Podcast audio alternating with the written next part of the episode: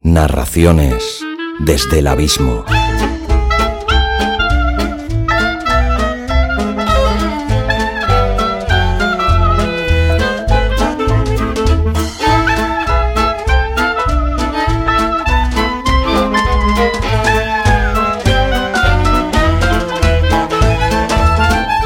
Hola, abismeros y abismeras. Soy Xavi Villanueva y os doy la bienvenida al decimocuarto capítulo de Narraciones desde el Abismo. En una introducción que intentaré que sea lo más breve posible, ya que hoy tenemos el cuarto relato de José Manuel Vara y sus cuentos bastardos. Y es un relato un poco más largo de lo habitual. Dura 66 minutos. Te aconsejo que si no dispones de tiempo ahora mismo para escucharlo entero, del tirón, hagas una pausa y busques el momento porque te garantizo que ni la narración ni la producción del podcast tienen desperdicio. Como es una narración tan intensa y tan variopinta en escenarios, tanto reales como imaginados, he querido dotar al podcast de esta riqueza también a nivel auditivo. La historia se merecía este mimo y estas horas y horas de edición. Espero que lo disfrutes y que te guste. Hoy me salto incluso la llamada a la acción, que la haré al final del programa y os dejo ya con esta extraordinaria historia de mi amigo Vara, extraída de su antología Cuentos Bastardos. Segundo narrador, José Escolar.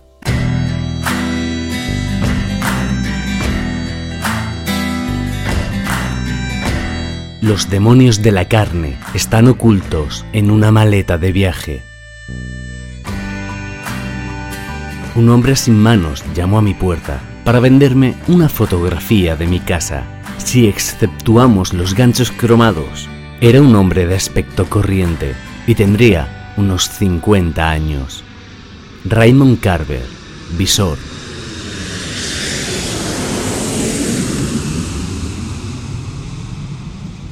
Acababa de llegar al aeropuerto de Fez, en Marruecos. Una mujer sola, la perfecta turista, aunque su viaje precisamente no era de placer, sino de huida. Huida de una relación sentimental que la asfixiaba. Era un viaje terapéutico, de escape hacia adelante, como una especie de búsqueda de un karma que parecía haberla abandonado después de dos años con su pareja cámara fotográfica colgada del cuello, tejanos ajustados, blusa blanca que cubría moderadamente la opulencia de sus senos, gafas de sol ocultando ojeras, de noches de insomnio y medicación antidepresiva, y apariencia de estado confuso y cierta desorientación espaciotemporal más que evidente a los ojos de cualquiera que se detuviera a observarla más de dos minutos. Por todo equipaje, una maleta de color violeta.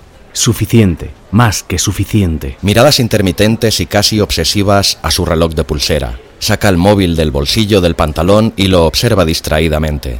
Al momento, gracias a la maravilla del wifi, varios mensajes de su pareja llegan a su pantalla.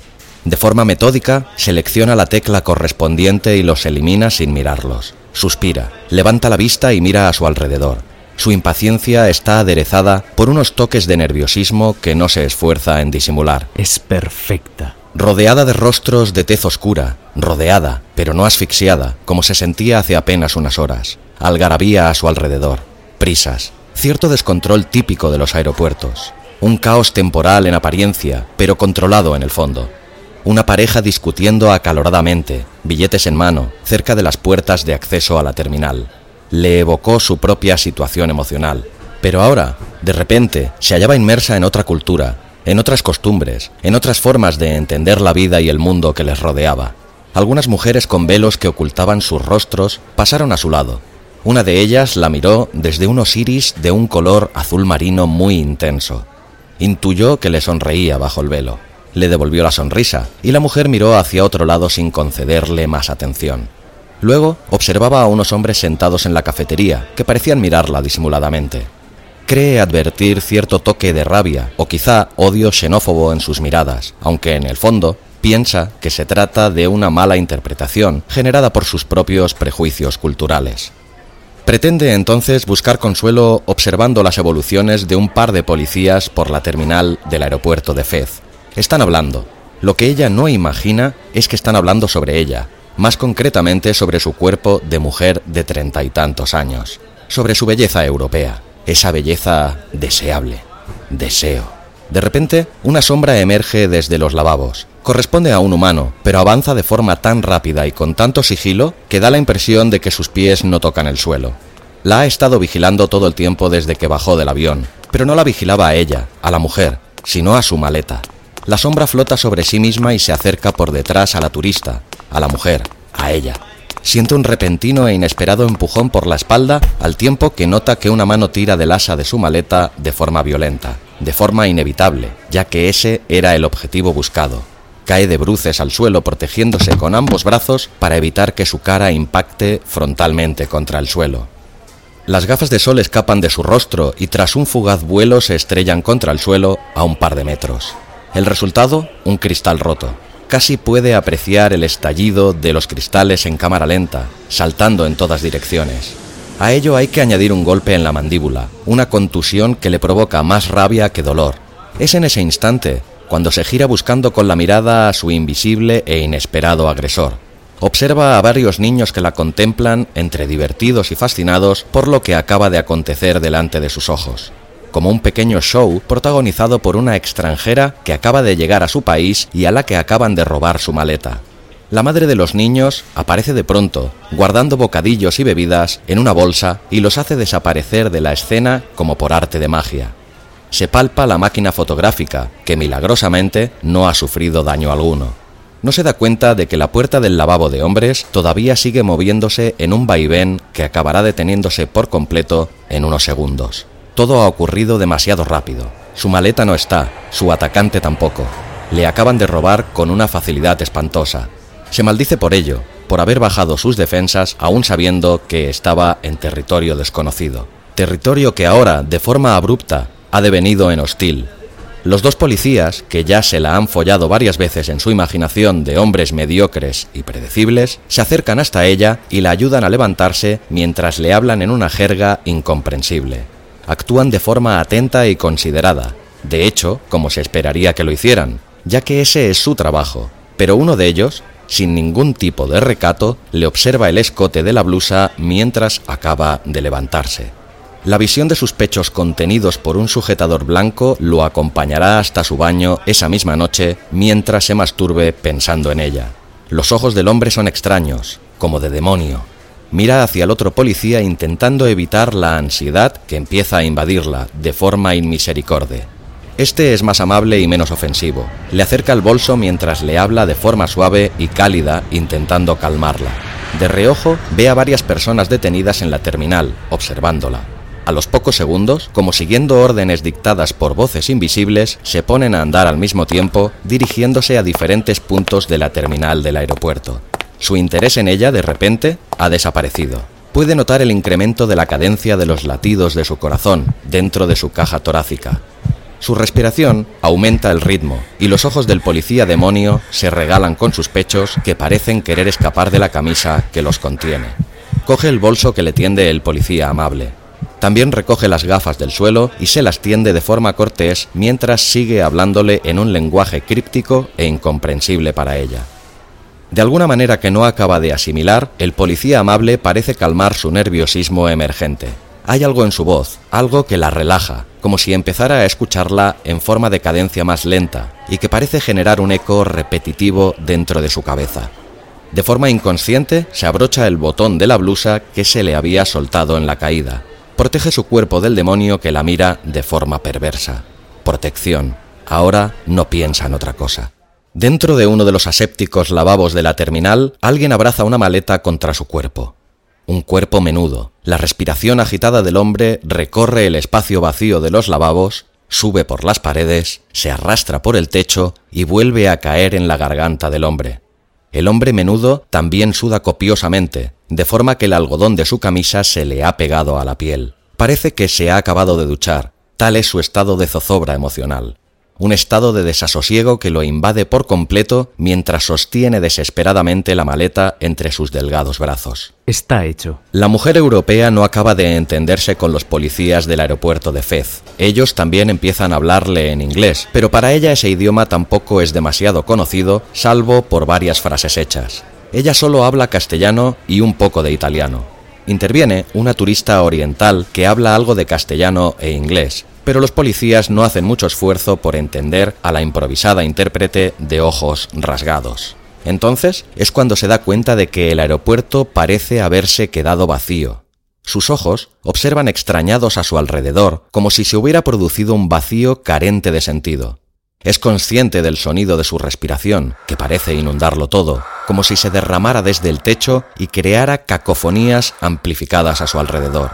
Sabe que es un déjà vu, pero no dispone de herramientas cognitivas a su alcance para salir de él. La turista oriental se excusa y se va sin mostrar ningún tipo de compasión hacia ella y hacia una situación que dista mucho de resolverse. Entonces recurre a la mímica desesperada como último intento de hacerse entender por los policías, tanto por el de la mirada amable como por el de los ojos de demonio. Pero todo es en vano. Mueve un pie y pisa los cristales rotos de las gafas. Los policías se miran entre sí y parecen desistir en su empeño de entenderla. Se giran sobre sí mismos tras dedicarle un encogimiento de hombros y una mirada lasciva. Le dan la espalda y uno de ellos habla por un walkie-talkie. No entiende nada, pero no deja de salir de su asombro al contemplar la reacción de los agentes. Atónita, observa cómo se alejan de ella como si lo que acababa de pasar no hubiera sucedido jamás. Y allí está, sola, sin maleta y con unas gafas rotas en la mano intentando procesar de forma coherente todo lo que le está sucediendo. Es entonces, justo en ese preciso momento, cuando se percata de que un hombre menudo la está mirando fijamente. No sabe cuánto tiempo lleva allí observándola, pero sus ojos la miran de forma inquisitiva. Aprecia el rostro del hombre, que parece tener una edad imprecisa entre los 50 y los 60 años y que está surcado por profundas arrugas que se dispersan en todas direcciones a través de una piel oscura y saturada de impurezas. La cabeza del hombre va tocada por un turbante grisáceo que le da un toque familiar, pero al mismo tiempo levemente inquietante. La túnica que viste es del mismo color, pero tendiendo al negro. Su apariencia, en general, es algo siniestra, de hecho, resulta un tipo de lo más extraño que parece haber surgido de la nada.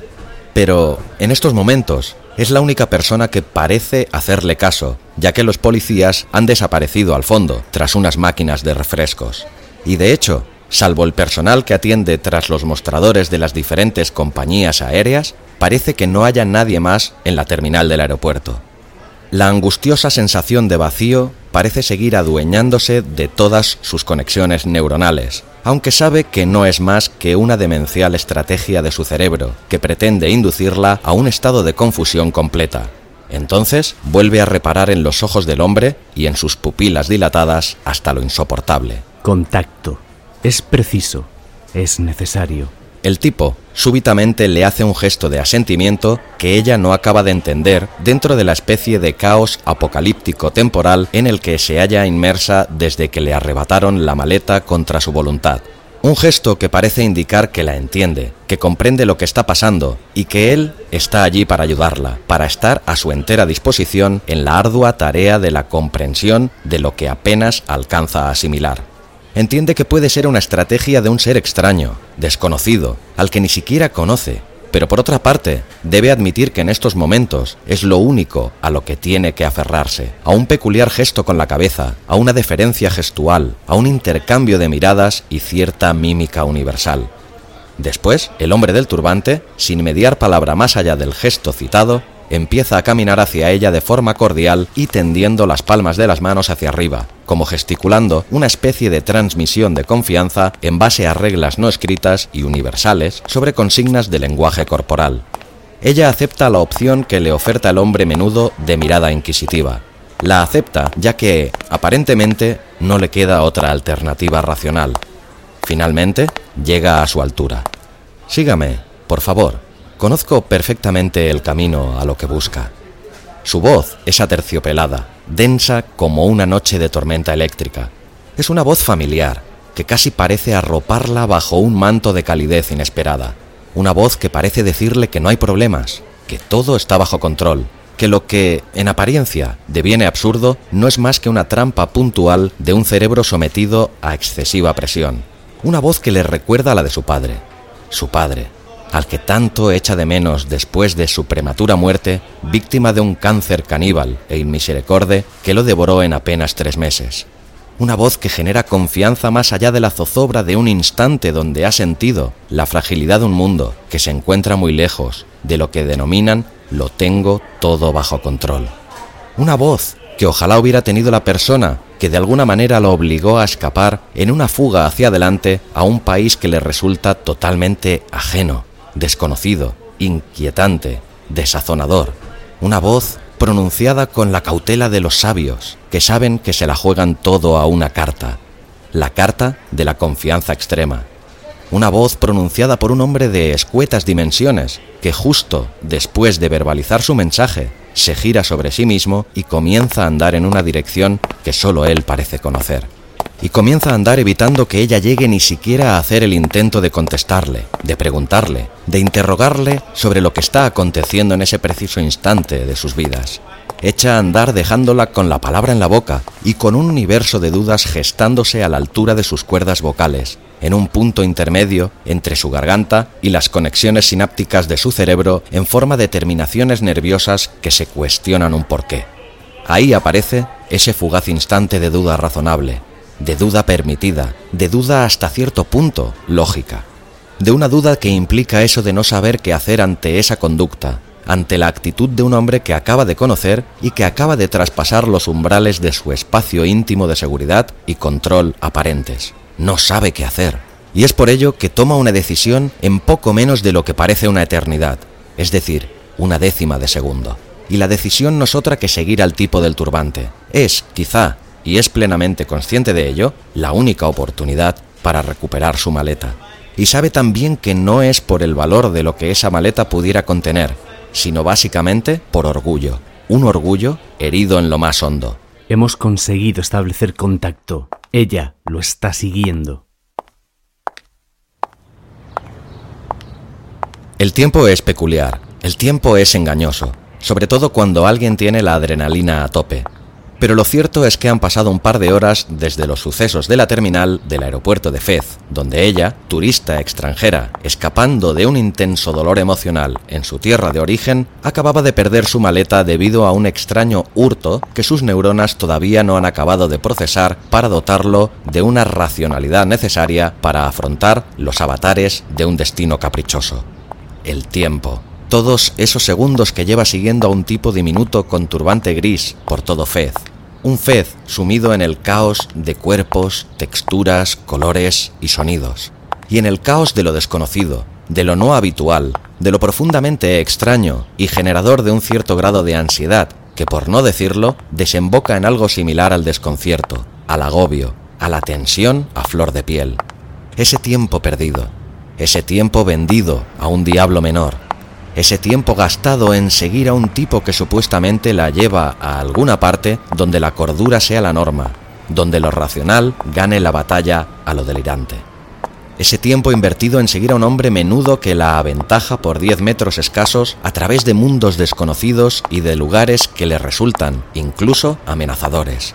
Una persecución de un tipo que podríamos definir como escurridizo, esquivo, sigiloso, una persecución complicada debido a improvisados tumultos callejeros, a esa vorágine impredecible de cuerpos que infestan todos los rincones de una ciudad que deviene enigmática, hermética, misteriosa, a ojos de una extranjera que huye de sí misma y de una relación emocional turbulenta, casi como un abismo insondable de un tiempo que nunca nos perteneció, ya que estaba hipotecado a un amor no correspondido, un amor que nunca fue.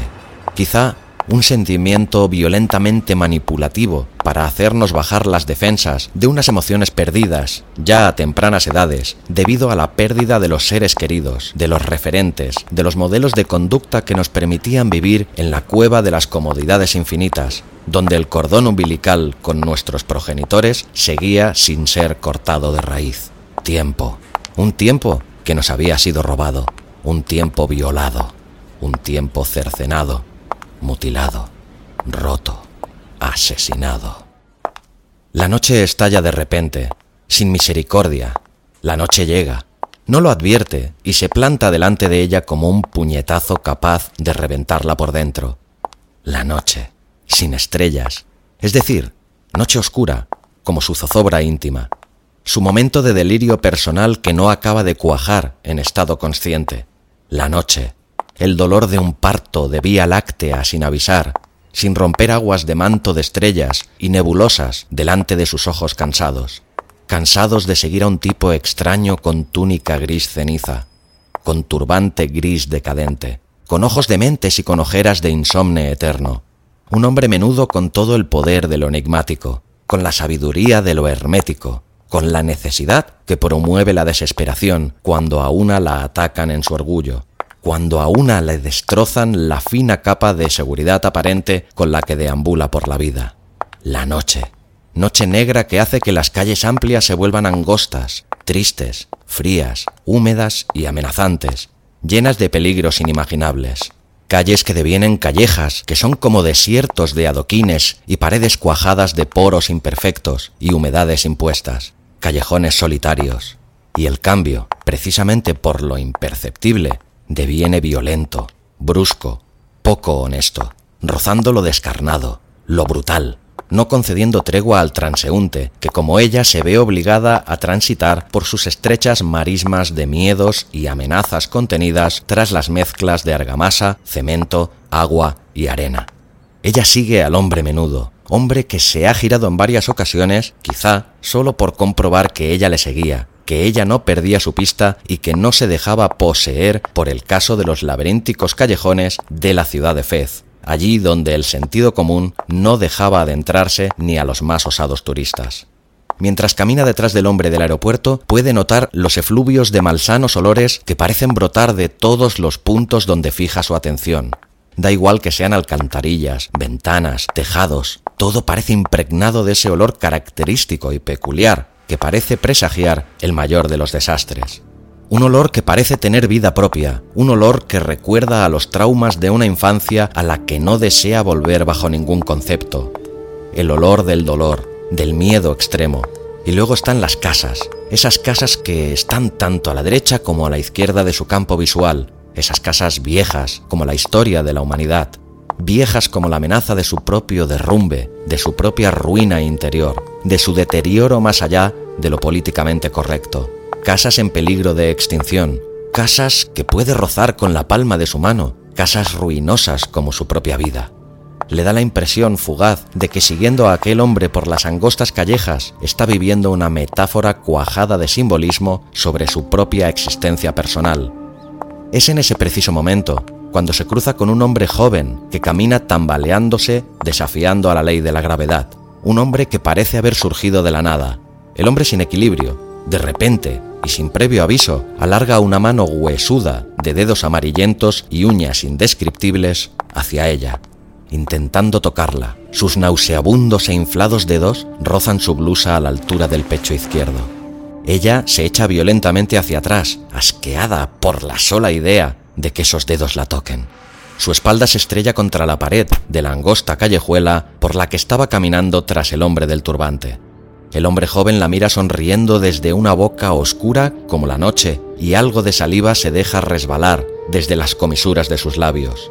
Tiene la tez oscura como si su piel se hubiese oxidado y sus ojos brillan poseídos por un repentino y salvaje deseo hacia ella. Su intento de evasión no ha sido más que un detonante en el cerebro del hombre, que lanza la mano que casi le ha rozado hacia adelante, hacia ella.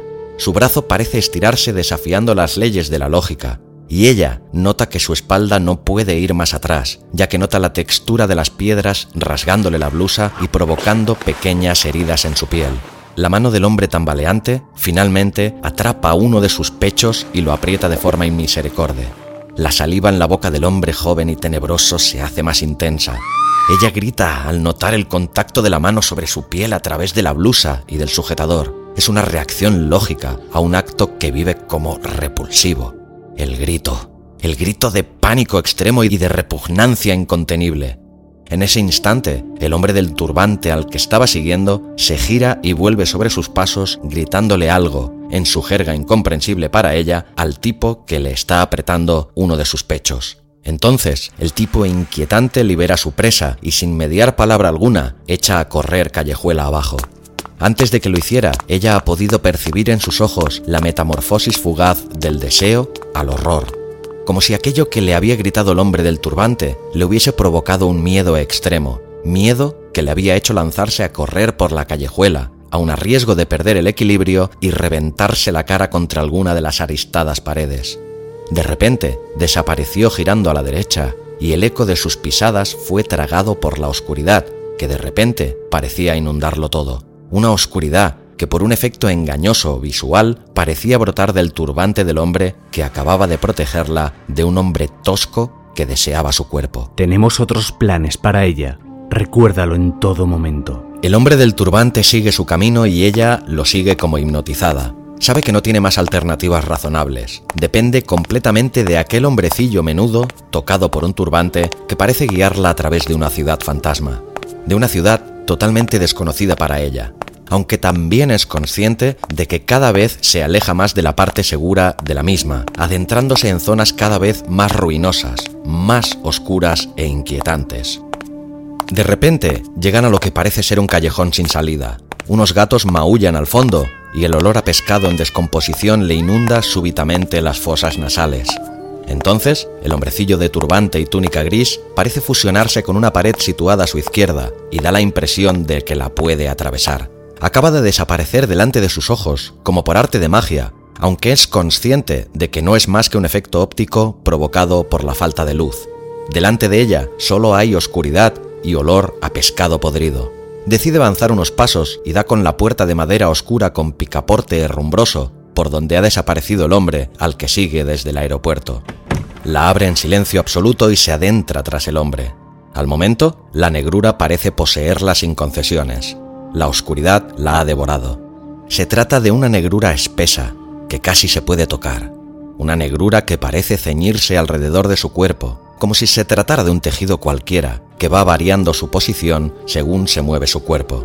Es, en definitiva, una oscuridad negra que parece dotada de vida propia.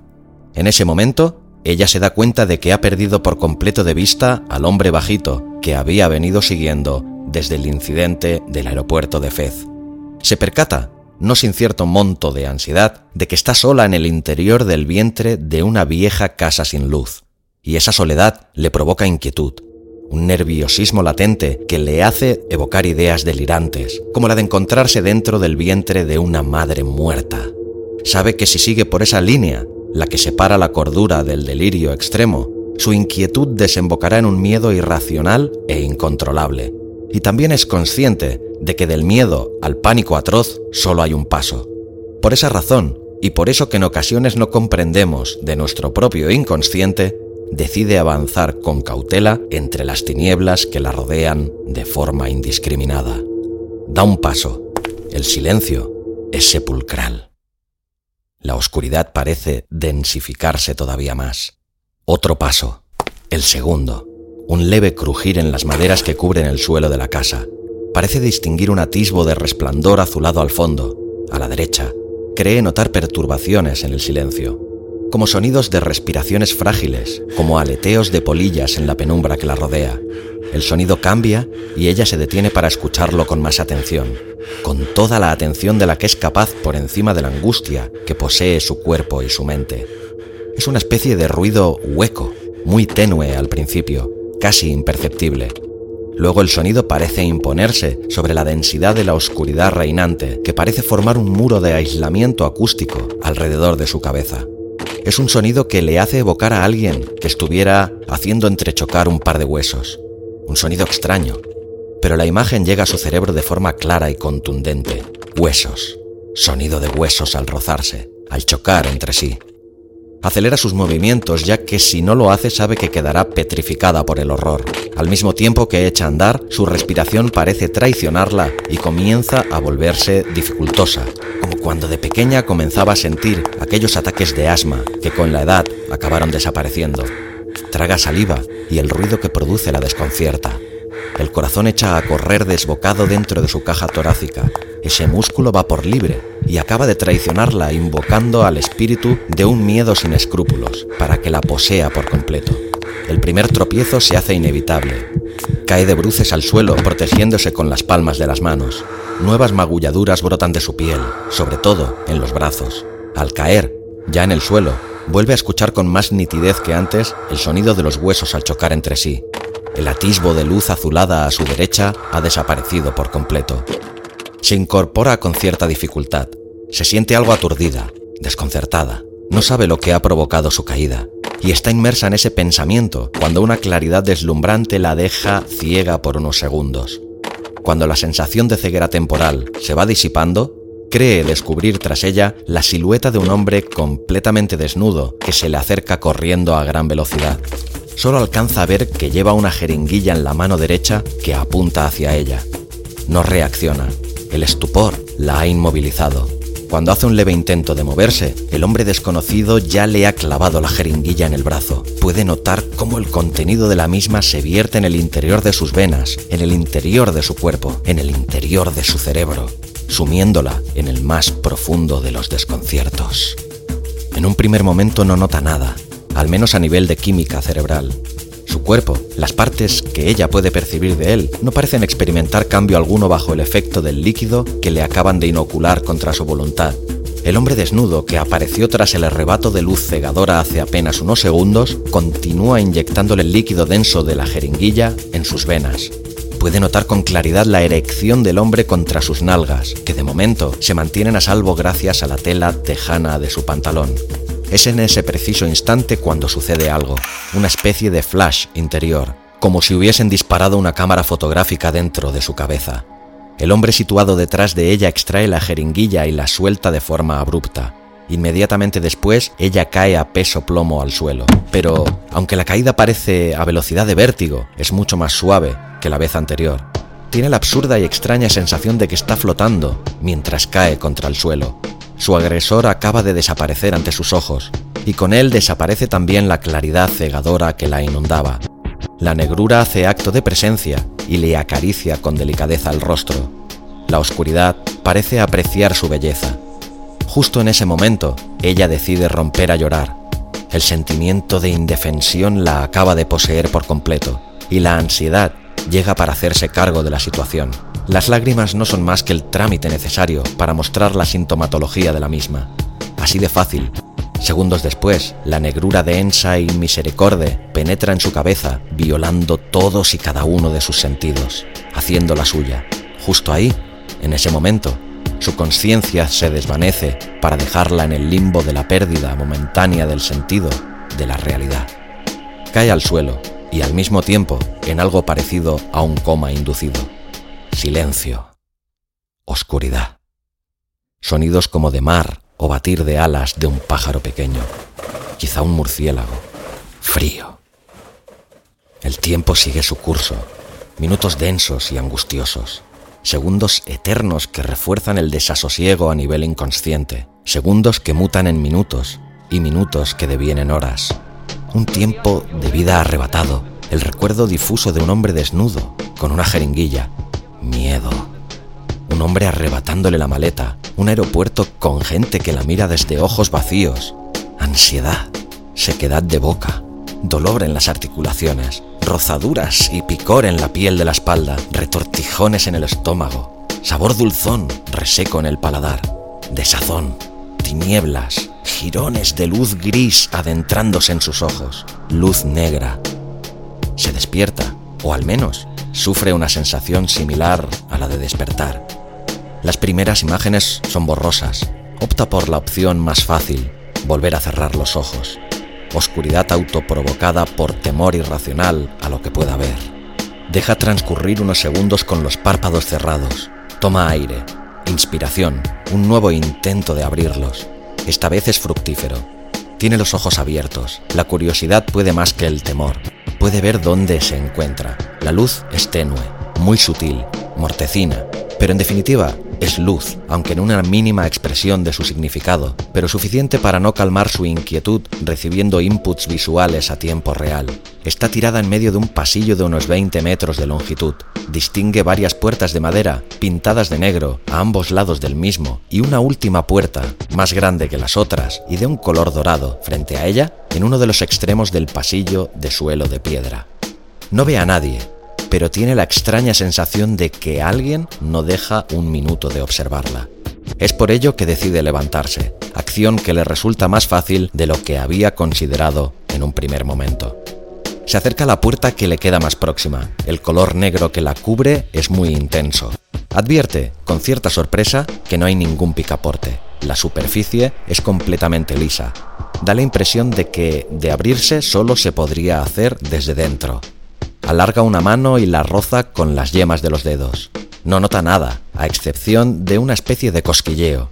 Entonces, aprieta con el resto de la mano para empujar la superficie de la puerta. Aprecia que no encuentra resistencia alguna, debido a lo cual la puerta comienza a abrirse sobre sus goznes con un discreto gemido de dolor de la madera interna de la misma. De pie en el umbral, y una vez abierta la puerta en su totalidad, mira hacia el interior de la estancia que acaba de descubrir. Es de reducidas dimensiones y percibe que es abovedada, con una miserable bombilla suspendida a ras de techo, colgando de un cable pintado también de negro. En el suelo se advierten restos de comida y cerca de las paredes excrementos secos, y un fuerte olor a cerrado, humedad y suciedad. Luego, en una de las esquinas menos iluminadas, acurrucado en una postura fetal forzada, ve al hombre. Un hombre desnudo y de piel sucia que la mira asustado desde unos ojos inyectados en sangre. Aprecia también con cierto estupor que las uñas de sus pies son larguísimas y están curvadas sobre sí mismas. Después, de forma automática y ansiosa, desvía su atención hacia una de las manos del extraño ser que mora en la habitación entre restos de comida y excrementos, tal vez de él mismo. En la mano sostiene un hueso que en una primera apreciación parece humano. Lo tiene claro, es un fémur. Justo en ese instante, el hombre esboza una mueca en su boca que pretende ser un delirante esbozo de sonrisa. Tras la sonrisa, ella descubre un par de filas irregulares de dientes amarillentos. Entonces, sin previo aviso, él se pone a golpear la pared con el hueso, provocando un sonido sordo y hueco.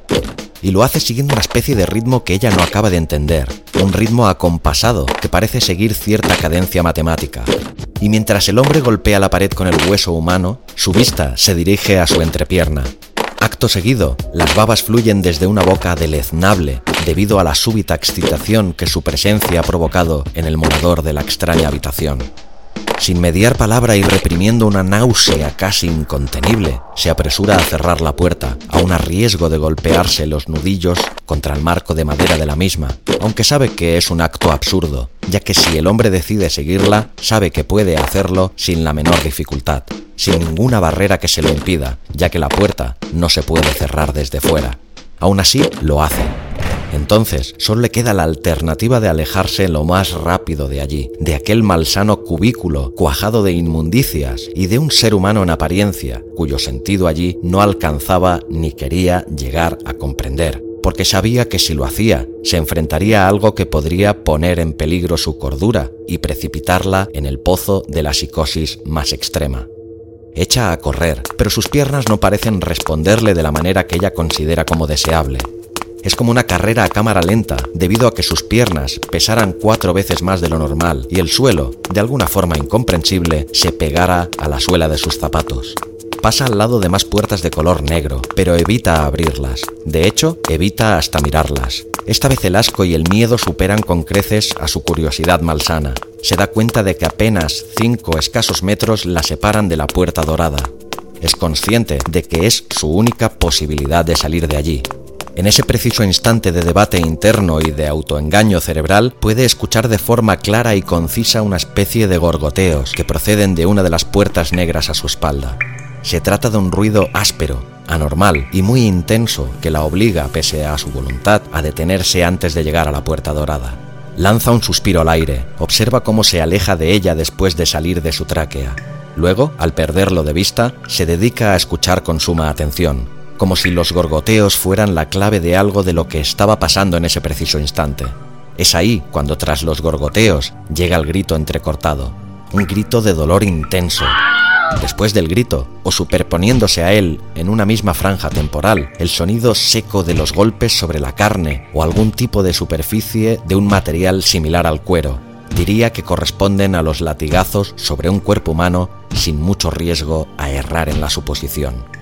Sabe que no debe hacerlo. De hecho, su cerebro le está mandando mensajes continuamente en ese sentido. Su cerebro le dice que no vuelva sobre sus pasos, se acerque a la puerta donde provienen los golpes, gritos y gorgoteos y que sobre todo no la abra. pero es consciente también de que no va a cumplir ninguna de esas órdenes. De hecho, ya está frente a la puerta pintada de negro, la última del pasillo antes de llegar a la puerta dorada, y sin más dilación, la empuja con la palma de la mano. Y sucede lo que debía de suceder, que la puerta se abre bajo la presión de la palma de su mano, algo que ya sabía que iba a acontecer, como asimilando que estaba predestinada a vivir todo esto. Es por eso que tenía que abrir esa puerta y enfrentarse a sus miedos más profundos, más delirantes, más inquietantes, más extremos, más irracionales. Los miedos sobre ella misma, su identidad, su vida, su emoción, el sentido de su existencia, en definitiva. Es por ello que acaba de abrir esa puerta del mismo color de sus pesadillas, cada vez más frecuentes en los últimos meses, justo cuando el fracaso de la relación con su pareja era más que evidente, y era consciente de que debía de estar allí, en ese preciso instante, haciendo lo que estaba haciendo, aun a riesgo de perder, definitivamente, cualquier resquicio de cordura que quedara en algún punto perdido de su cerebro. Sabía que si la locura la poseía por completo es que debía de ser así, es que era lo que le correspondía por genética y por química cerebral. Es por ello que había vuelto sobre sus pasos y había empujado esa puerta.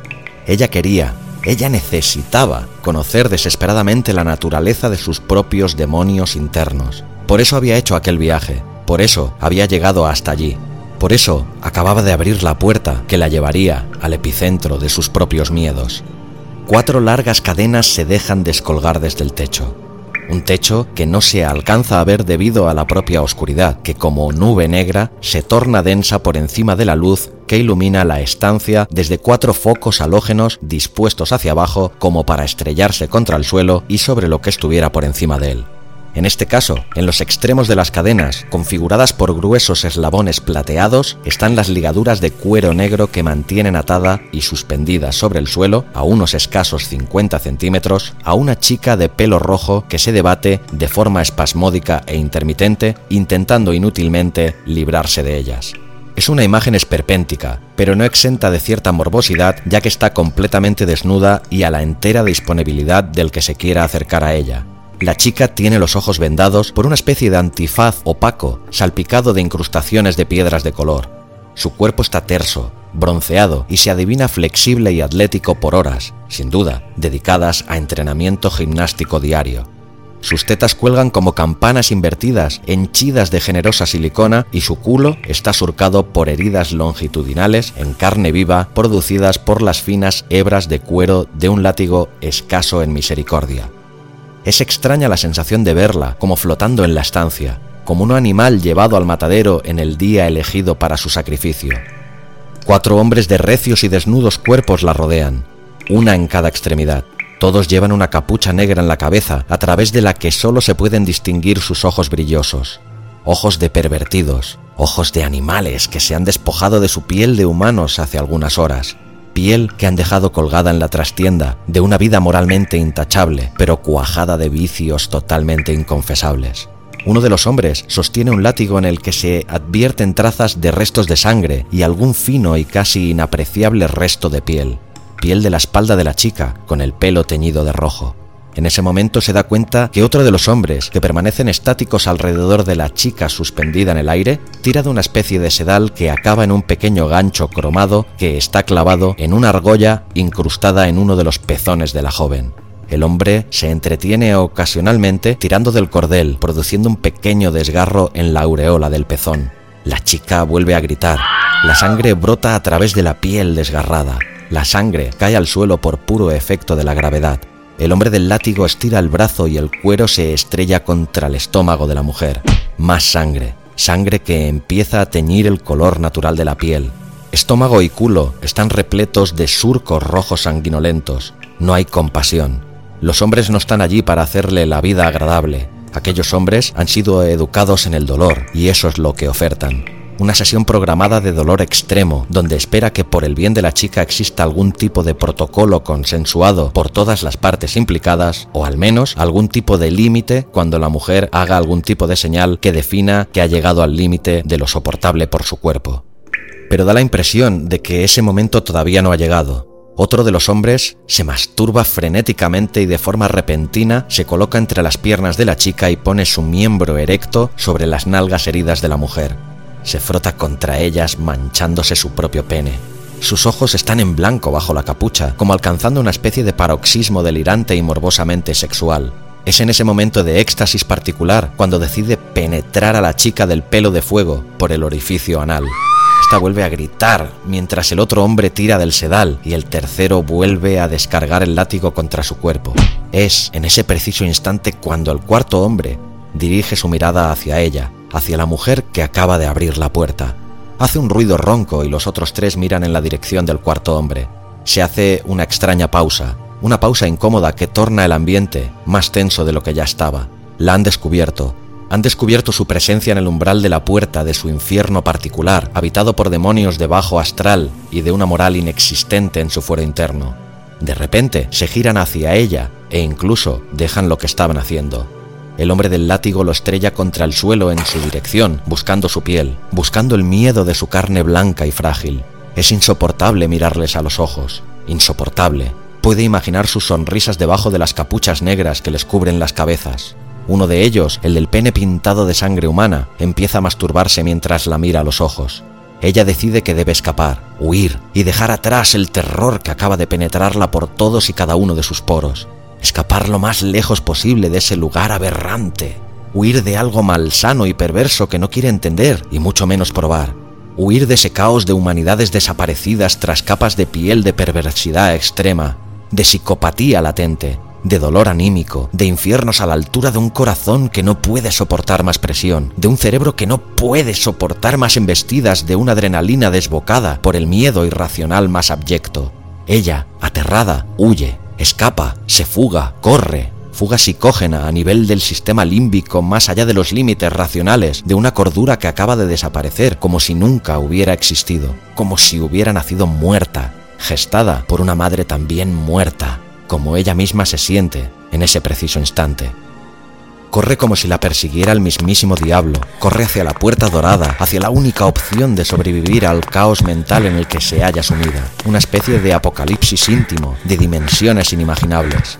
Pone ambas palmas de las manos sobre la puerta y el calor que siente amenaza con quemarle la piel, pero solo es una especie de alucinación térmica, en el fondo, sabe que no está sintiendo dicha sensación y que solo es una mala pasada de una mente que va a 2000 revoluciones por segundo. Entonces atraviesa el umbral de la puerta y vuelve a cerrarla tras ella, o al menos a ajustarla a su marco de madera. Apoya la espalda empapada en sudor contra su superficie, mientras intenta que el ritmo de su respiración vuelva a ser regular.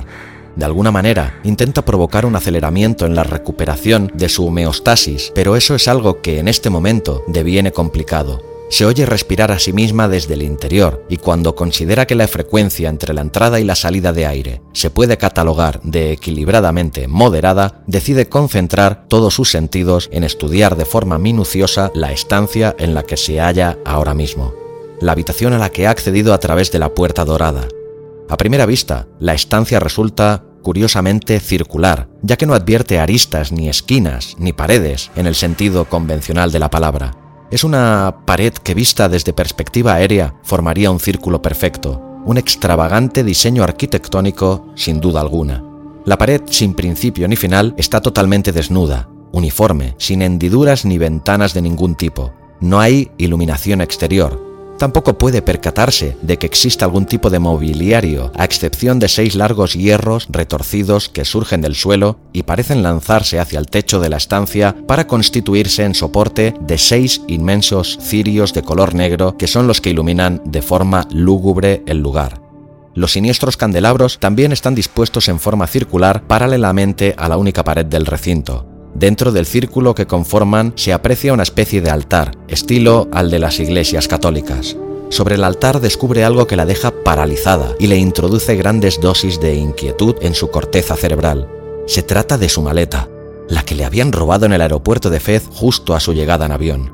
Sabe que es su maleta, pero el resplandor rojizo que sale de su interior a través de las rendijas y las cremalleras de la misma le confiere un toque extraño que le hace imaginar que esa maleta, la suya, está poseída por algún tipo de entidad paranormal o que sencillamente está viviendo una surrealista alucinación de tipo visual. Pero si esto fuera así, dicha alucinación llevaría horas invadiendo su mente.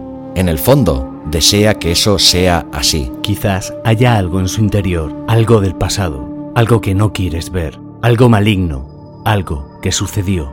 Las voces le hablan y su mente parece sumirse en el más absoluto de los desconciertos. El delirio se extiende como las nubes previas a una tormenta feroz y dañina. Justo en ese momento se da cuenta con suma claridad de que el líquido que le han inyectado de forma intravenosa no es más que una potente droga que empieza a hacer su efecto, tanto en su mente como en su cuerpo, causando una distorsión tremenda en sus sentidos. El primer y más claro síntoma es que su visión se nubla de forma momentánea, como la sensación de esas personas que tienen cataratas en un grado elevado y que hablan de una telaraña o unas moscas delante de los ojos que les impiden ver con claridad. El segundo es un brutal y descarnado frío interior, como si todo el Polo Norte y su clima extremo hubiera entrado a través de todos los poros de su cuerpo y se hubiera alojado en su interior de forma intrusiva y violenta. Un frío insoportable, que le lleva a pensar que la están acuchillando por dentro, acuchillando sus vísceras desde el propio interior de su cuerpo, como si un asesino estuviera escondido dentro de su estómago o en sus intestinos. Ella se arrodilla en el suelo de la estancia circular, ya que las piernas han dejado de hacer su función principal, que no es otra que la de mantenerle erguida sobre sí misma. Es el tercer síntoma, la debilidad y descoordinación psicomotriz. El cuarto síntoma no es otro que la sequedad intensa de la boca, una sensación tan desagradable que le hace imaginar estar en mitad de un desierto sin agua y con una temperatura externa insoportable. Temperatura que parece quemar su garganta convirtiéndola en lo más semejante a un horno. Entonces, mientras el frío la acribilla por dentro y el calor la machaca por fuera, en un acto reflejo, vuelve a mirar hacia el altar donde está su maleta y es, en ese preciso instante, cuando advierte la presencia del tipo bajito de túnica y turbante gris al que ha seguido desde el aeropuerto y la ha conducido hasta este extraño lugar que no tiene ningún tipo de sentido ni de explicación racional, al menos para ella. El tipo de tez oscura y ojos brillantes la mira sin ningún tipo de empatía ni nada que denote cierta compasión. Ella tiende una mano hacia él como un gesto de súplica, pidiendo ayuda de manera descarnada, sincera y desesperada. Él la sigue, mirando con expresión severa, y no hace el menor intento de corresponder a sus intentos de acercamiento físico y emocional al mismo tiempo. ¿Qué significa todo esto? consigue pronunciar tímidamente la mujer europea totalmente perdida en un fez malsano y aterrador.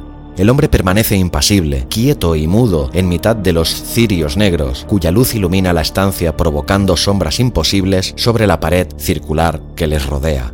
¿Qué es lo que está pasando? Vuelve a preguntar la mujer en un tono que empieza a ser víctima de la angustia extrema a la que se haya sometida. No pregunte, no tiene sentido hacerlo. El hombre la interrumpe de forma súbita con una voz ronca y desgastada, una voz cortante que produce todo tipo de sensaciones extrañas, salvo la de ser conciliadora.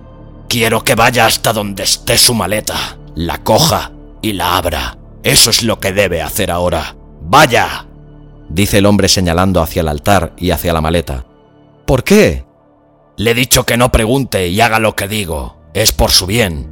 Sabe que no tiene otra alternativa. Sabe que lo único que le resta hacer es seguir las indicaciones del hombre bajito. Por ese motivo decide obedecerle, porque no hacerlo sería aún peor. Y lo sabe con absoluta certeza. Obedece al hombre y con suma dificultad, y casi arrastras, se acerca hacia el altar. El hombre se aparta de su camino dejándole el paso libre hasta su maleta. Por un momento, tan fugaz que a los pocos segundos ya ha dejado de existir como tal, le da la impresión que los ojos del hombrecillo diminuto son de un intenso color amarillo, pero es consciente de que únicamente es una ilusión óptica provocada por la droga que le inocularon, o quizá un efecto secundario de la misma. Finalmente se sitúa en el centro del círculo de cirios negros frente al altar, frente a su maleta, su equipaje, sus pertenencias, todo lo que tiene de ella en esta ciudad tan inhóspita. Parte de su manera de ser y de su personalidad está en ella, en su interior, en forma de prendas de ropa, artilugios electrónicos y libros. Su maleta y su contenido son, en cierto modo, una extensión de ella misma. Quizá por ese motivo sea vital recuperarla. Entonces, justo en ese preciso instante de pensamientos introspectivos, tiene un presentimiento. Algo que le lleva a girarse y mirar hacia atrás, hacia el lugar donde debía estar el hombre bajito, y efectivamente comprueba que esa persona ha desaparecido como si nunca hubiera estado allí, como si hubiera sido un mero producto de la imaginación de su mente machacada por las drogas que le habían hecho tomar contra su voluntad. De repente está sola, sola con su maleta. ¿Sola? En algún lugar lejano suena un gong. Un sonido que a ella le hace evocar estados zen, personales, momentos de meditación íntima, que tanto bien le hicieron tiempo atrás cuando su vida no atravesaba el mejor de los momentos, justo antes de la llegada de él, de la de su pareja, que vino simulando querer sanar sus heridas y se acabó convirtiendo en su cirujano del dolor particular. Un sonido que ahora le suena extraño, inquietante, debido al contexto en el que se haya sumergida durante las últimas horas. El sonido del gong se vuelve a producir. Esta vez parece que haya sonado más cerca, más próximo a la estancia circular. Pero también puede ser debido a un efecto auditivo engañoso o algo distante de lo real. De forma instintiva, coge su maleta del altar y se abraza con fuerza a ella, como intentando que el contacto con la misma la reconforte. Se acuclilla en el suelo y acaba sentándose con la espalda apoyada contra el altar y la maleta en su regazo. Entonces, el resplandor rojizo que parece fluir desde el interior de su maleta se intensifica a medida que ella la abraza con más fuerza, apretándola contra sus pechos de tal forma que pareciera querer fundirse con ella y constituir una única entidad. Pero eso es algo imposible. Se escuchan unos extraños cánticos monocordes y con una cadencia algo desagradable. Sobre ellos se oye el sonido majestuoso de otro gong. Ella, de forma inconsciente, manipula los cierres de la maleta, abre el de su lado derecho y hace una pausa. Esta vez se escucha un grito agudo, muy, muy largo. le hace evocar la imagen de la chica de pelo teñido de rojo suspendida en el aire, pero sabe que no se trata de ella. Es como si todo lo que hubiera visto se hubiera disipado en los recuerdos sin dejar constancia física de su existencia. Un fenómeno extraño y poco habitual, pero tiene muy claro que eso es lo que está sucediendo. Por eso tiene la certeza que esa voz que surge en forma de grito desde lo más hondo de una garganta de mujer no corresponde a la chica que vio en la segunda habitación. Este grito es diferente, novedoso en timbre y en intensidad. Hay más dolor en él, un dolor inesperado y desde luego no deseado. Es el grito que corresponde al primer sacrificio. Toca el otro cierre, mientras espera oír cualquier tipo de sonido que mantenga en un grado elevado la ansiedad que la embarga. Las yemas de sus dedos perciben el tacto frío del cierre de la maleta. Hay un leve instante de duda. Percibe que algo vivo parece agitarse en el interior de la maleta. Puede escuchar nuevamente y con claridad extrema una serie de nuevos cánticos guturales y oscuros desde algún punto indeterminado del lugar donde se halla confinada. Piensa que es como si estuviera en el interior del estómago de un monstruo, una imagen poco tranquilizadora para su estado de ánimo, pero que como metáfora le parece que es perfecta para decidir el momento en el que se encuentra, sencillamente perfecta al notar el atisbo de vida dentro de la maleta, esa vibración de carácter paranormal semejante a una serie de violentos latidos de corazón, decide soltar el cierre un instante. La duda le paraliza la mano, pero apenas unos segundos. Sabe con claridad que está predestinada a hacer lo que tiene que hacer, que no es otra cosa que abrir su propia maleta. Y finalmente, sin más dilación, abre el segundo cierre. Después levanta poco a poco uno de los lados de la maleta. De inmediato el resplandor rojo crece en intensidad, penetra en forma violenta en sus ojos y la ciega momentáneamente al tiempo que devora el aire de la habitación circular tiñéndolo de rojo sangre. Luego, el silencio. Sin cánticos, sin gritos y sin el sonido majestuoso del gong. Nada, salvo algo parecido a un siseo. Alguien está desaprobando algo que has hecho, algo malo. Ella opta por volver a sumirse en el más completo y profundo de los estados de inconsciencia a los que puede someter a su cuerpo y a su mente. Cae de lado contra el suelo mientras deja caer la maleta hacia adelante, y mientras ambas caen, ella, la mujer, tiene una pesadilla una pesadilla dantesca en la que unos demonios de penes retorcidos como sacacorchos e increíblemente largos la poseen salvajemente por todos los orificios susceptibles de ser penetrados en su cuerpo. Incluso parece poder notar de forma clara y concisa e infinitamente desagradable cómo uno de aquellos enormes miembros se introduce por su boca, atraviesa su garganta para acabar llegando hasta su estómago, eyaculando sobre su bilis, provocando una fusión bizarra de semen de demonio y jugos gástricos de su cuerpo. Evidentemente ella acaba vomitando, tanto fuera como dentro de la pesadilla. De alguna manera, esta reacción fisiológica hace que la misma se desvanezca cuando ella acaba por perder por completo la noción del tiempo y de la realidad que la está destrozando emocional y físicamente en estos precisos momentos. Su mente cae como por un precipicio, abismo negro de locura inoculado por cientos de demonios, locura liberadora de terrores profundos, enajenación como salvavidas, como escapismo de lo desagradable, tiempo muerto, tiempo para enroscarse sobre ella misma y refugiarse en su propio vientre, dentro, como si al mismo tiempo fuera madre y su propia hija en sus entrañas. Los demonios acaban de violarla y da la impresión de que los demonios se sienten satisfechos. Poco a poco, no sin que se haga evidente cierto temor y recelo, sus adoradores comienzan a entrar en la estancia circular y se acercan hasta la chica que yace desnuda sobre el altar de piedra. Algunos de ellos le agarran con brusquedad de las extremidades y proceden a levantarla por encima de sus cabezas. En ese momento se quedan inmóviles, como esperando que algo suceda. En efecto, el resto de los seguidores de los demonios empiezan a entonar unas letanías en un idioma incomprensible, un lenguaje ancestral desconocido, un lenguaje que parece salir del mismísimo infierno. Entre los cánticos suena un gong. Lo porta un encapuchado que acaba de hacer su entrada en la estancia. Lo hace sonar tres veces más. Todo está preparado para el segundo sacrificio. Cuatro figuras encapuchadas y vestidas con túnicas de riguroso negro entran en el recinto del delirio extremo, llevando sobre sus hombros una estatua de piedra que representa a uno de los demonios. Es la imagen misma del mal, tocada con cuernos de chivo y ojos pintados de rojo y una lasciva lengua bífida, hocico chato, garras de largas uñas y un espectacular pene retorcido de unos 40 centímetros de longitud, acabado en una aristada punta de flecha, es la estatua ritual, la estatua de los sacrificios a los demonios de la carne. Los que sostienen a la mujer se empiezan a mover en dirección a la estatua.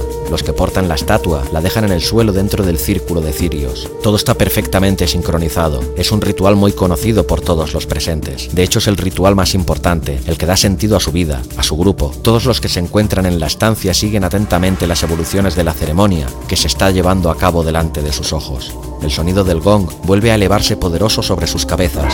Algunos encapuchados, principalmente los neófitos, empiezan a tocarse entre sí por encima de sus ropajes. Más tarde tendrán tiempo de hacerlo por debajo. Un coro siniestro de voces guturales vuelve a entonar extraños cánticos. Los demonios los observan desde el techo, flotando en el aire, sobre sus cabezas, sobre sus cuerpos, sobre sus almas, haciendo gala de su infinito poder.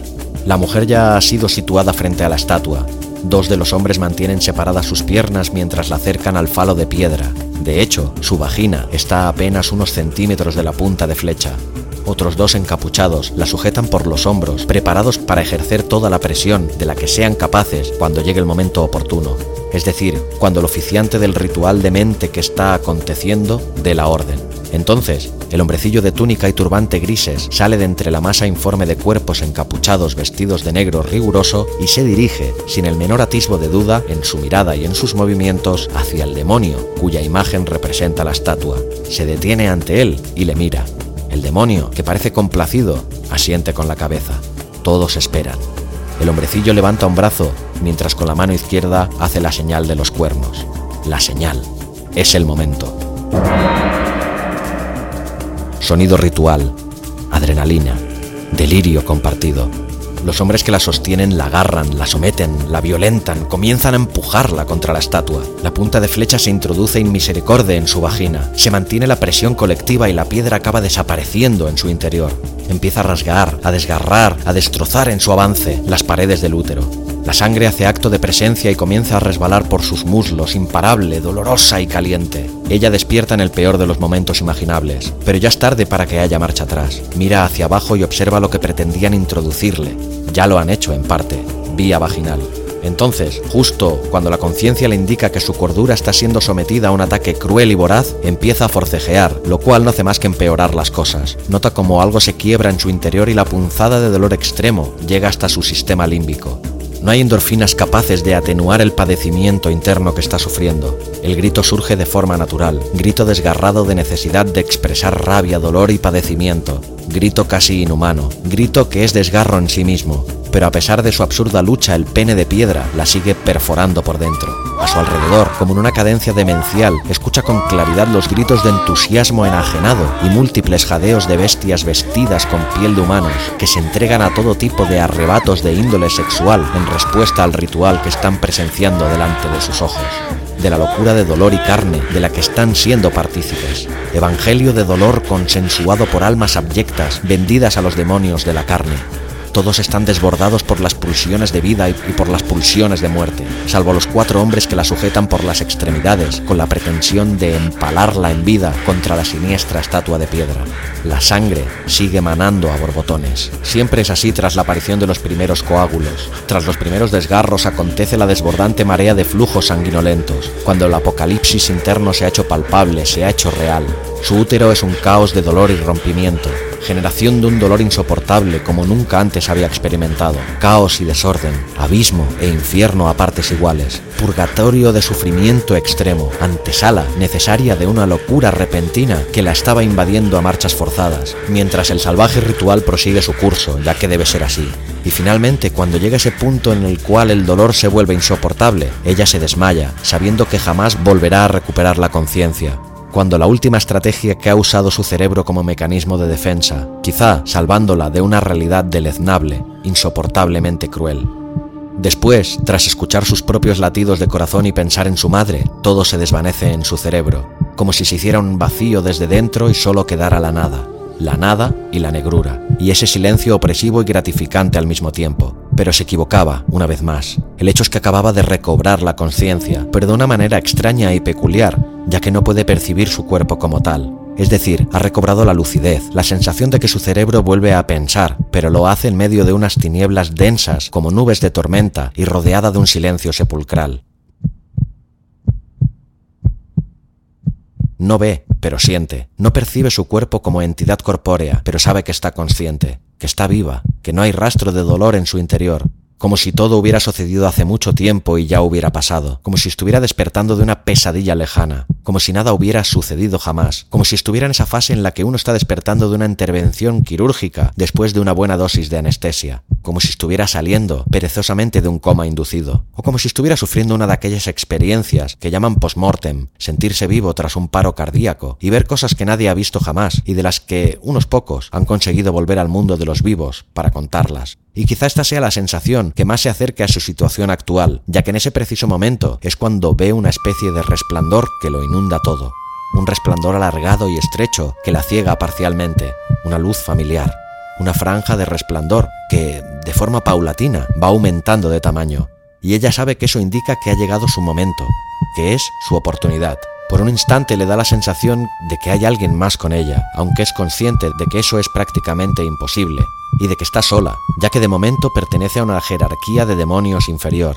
Entonces vuelve a concentrarse en la luz y usa todos los sentidos disponibles al 100%, ya que sabe que las opciones son pocas y que no conviene desaprovecharlas.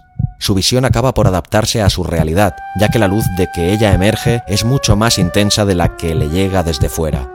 Es entonces cuando ve la cara del hombre que la observa con ojos desorbitados, con ojos de loco, de persona que no es consciente del mundo paralelo al que está accediendo, un hombre que le es familiar, un hombre que había sido su pareja tiempo atrás, aquella que tanto dolor le había causado en el pasado y por el que había emprendido un viaje de no retorno. Sonrió para sus adentros. El karma, en ocasiones, se tornaba gratificante y generaba cierta sensación de victoria interior, daba respuesta a un clamor de venganza que llevaba largo tiempo cobijando en su interior. Un interior que espiaba la cara de un hombre que había significado algo para ella en un momento puntual de su existencia terrenal. La cara de un amante olvidado que la veía a través de la rendija de una maleta. Su maleta. La maleta que acababa de abrir encima de un altar de piedra. Una simple maleta de viaje que el hombre llevaba consigo hasta que alguien se la había robado en el aeropuerto de Fez al que había llegado siguiendo los pasos de su pareja desaparecida.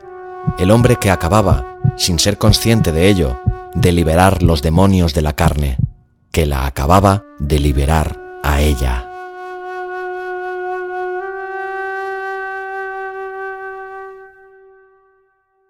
Hola de nuevo a todos. Espero que os haya gustado Los demonios de la carne están ocultos en una maleta de viaje y que si os ha gustado la edición no dudéis ni un momento en hacérmelo saber con un comentario en el blog.